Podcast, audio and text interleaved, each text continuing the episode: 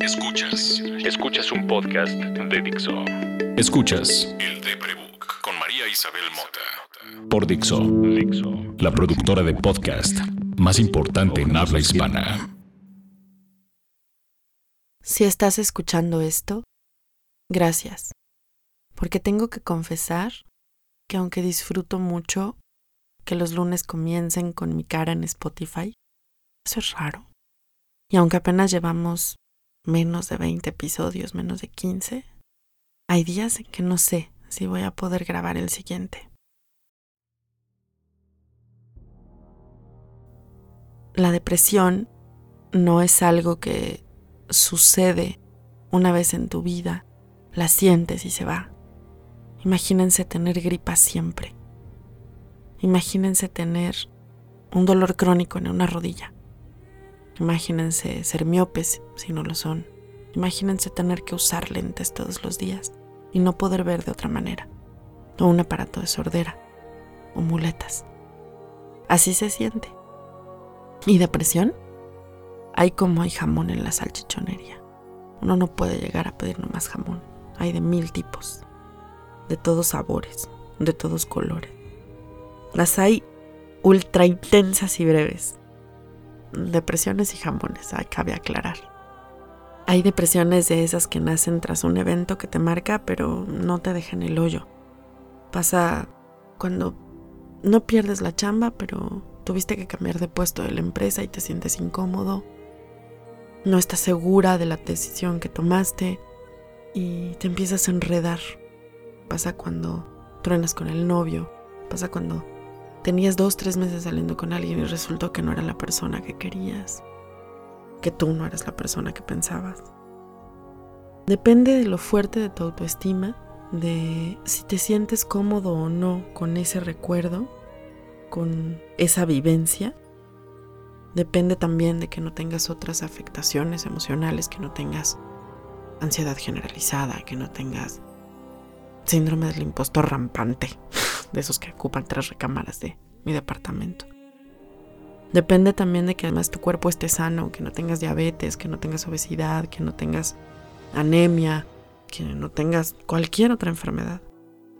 Depende muchísimo de que tengas amigos y familia y gente cercana que te apoye para que puedas salir de ese momento de tristeza profunda, de desequilibrio profundo. Te acuerdes que hay otras cosas que valen la pena y las empieces a hacer, aunque te moleste, aunque te cueste trabajo, y las empiezas a hacer.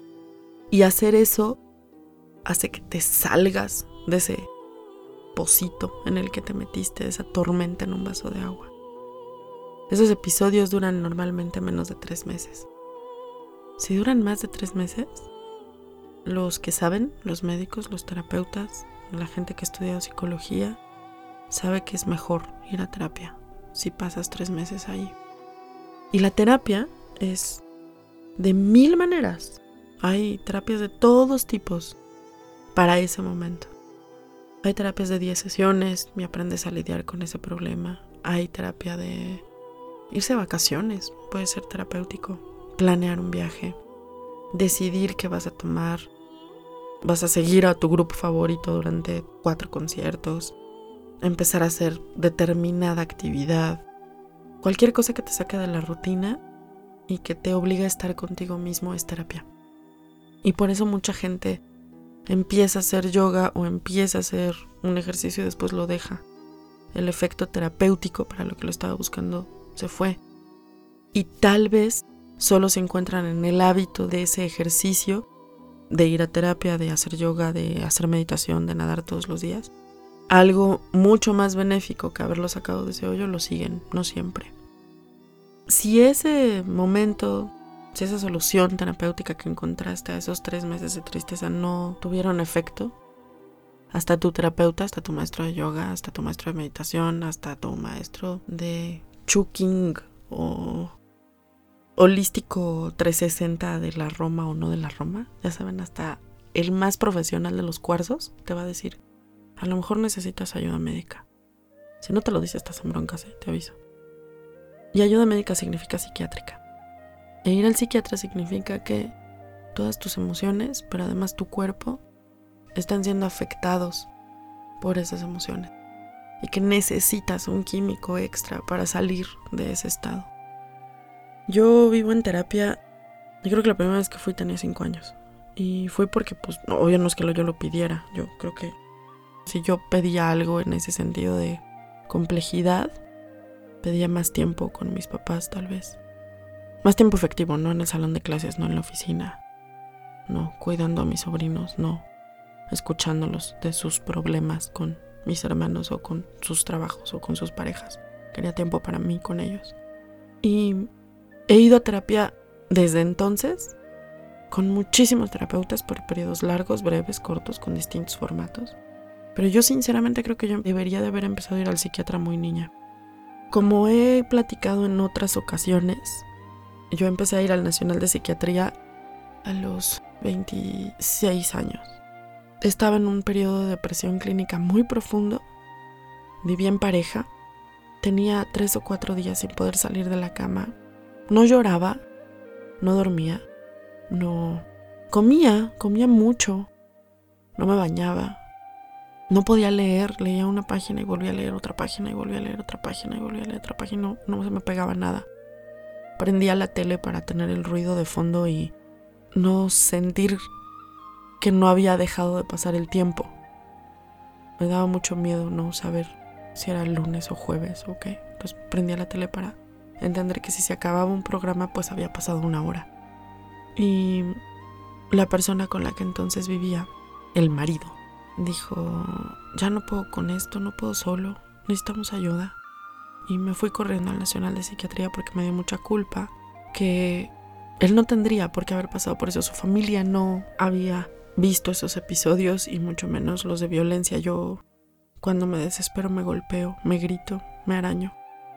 Procuro no hacerlo en público, pero pues a veces se me sale y siempre tengo muy mal humor y él no tendría por qué haber pasado por eso. Yo pasé por eso, yo crecí en eso, yo tendría que solucionarlo. Entonces me fui corriendo a la Nacional de Psiquiatría y me empezaron a atender. Y viví en medicamento desde entonces hasta hace dos años en que no sabemos bien por qué, pero el efecto que hacían los medicamentos no me lo estaban haciendo correctamente y además hubieron cambios hormonales fuertes. Esas eran las circunstancias y un buen día, al tratar de dormir, no pude y me empecé a tallar la cara de desesperación y me tiré pestañas, cejas, me lastimé la piel. No podía dejar de repetir la misma palabra. Fui al Nacional de Psiquiatría a pedir ayuda y no funcionó. Por primera vez, no, no voy a mentir, no fue la primera vez que no funcionó, no había funcionado los últimos dos o tres años.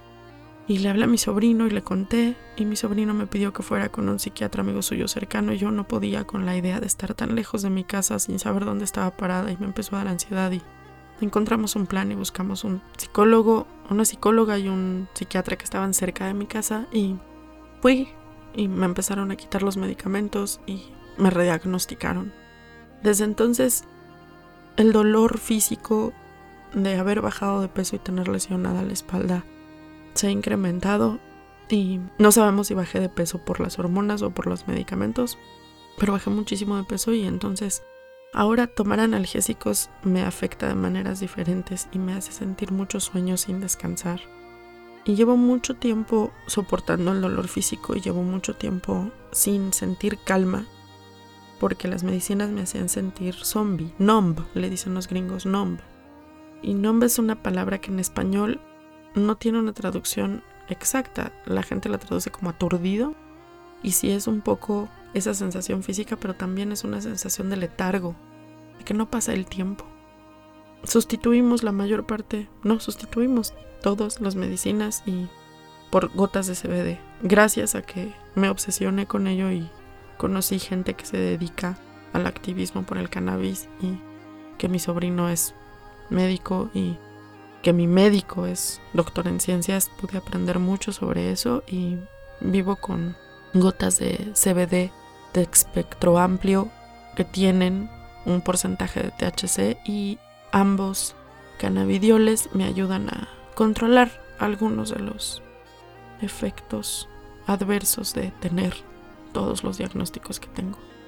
Yo no tengo recaídas, yo yo creo que yo vivo eternamente en una crisis grave de depresión y puedo disfrutar a veces de periodos de tres, un mes, tres semanas, un mes, de sentirme bien, de sentirme con fuerza, de sentirme con ganas.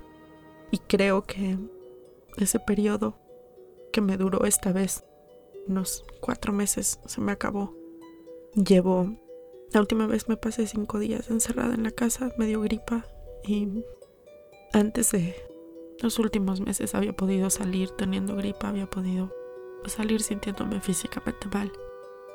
No pude. Se me está complicando cada vez más cruzar la sala.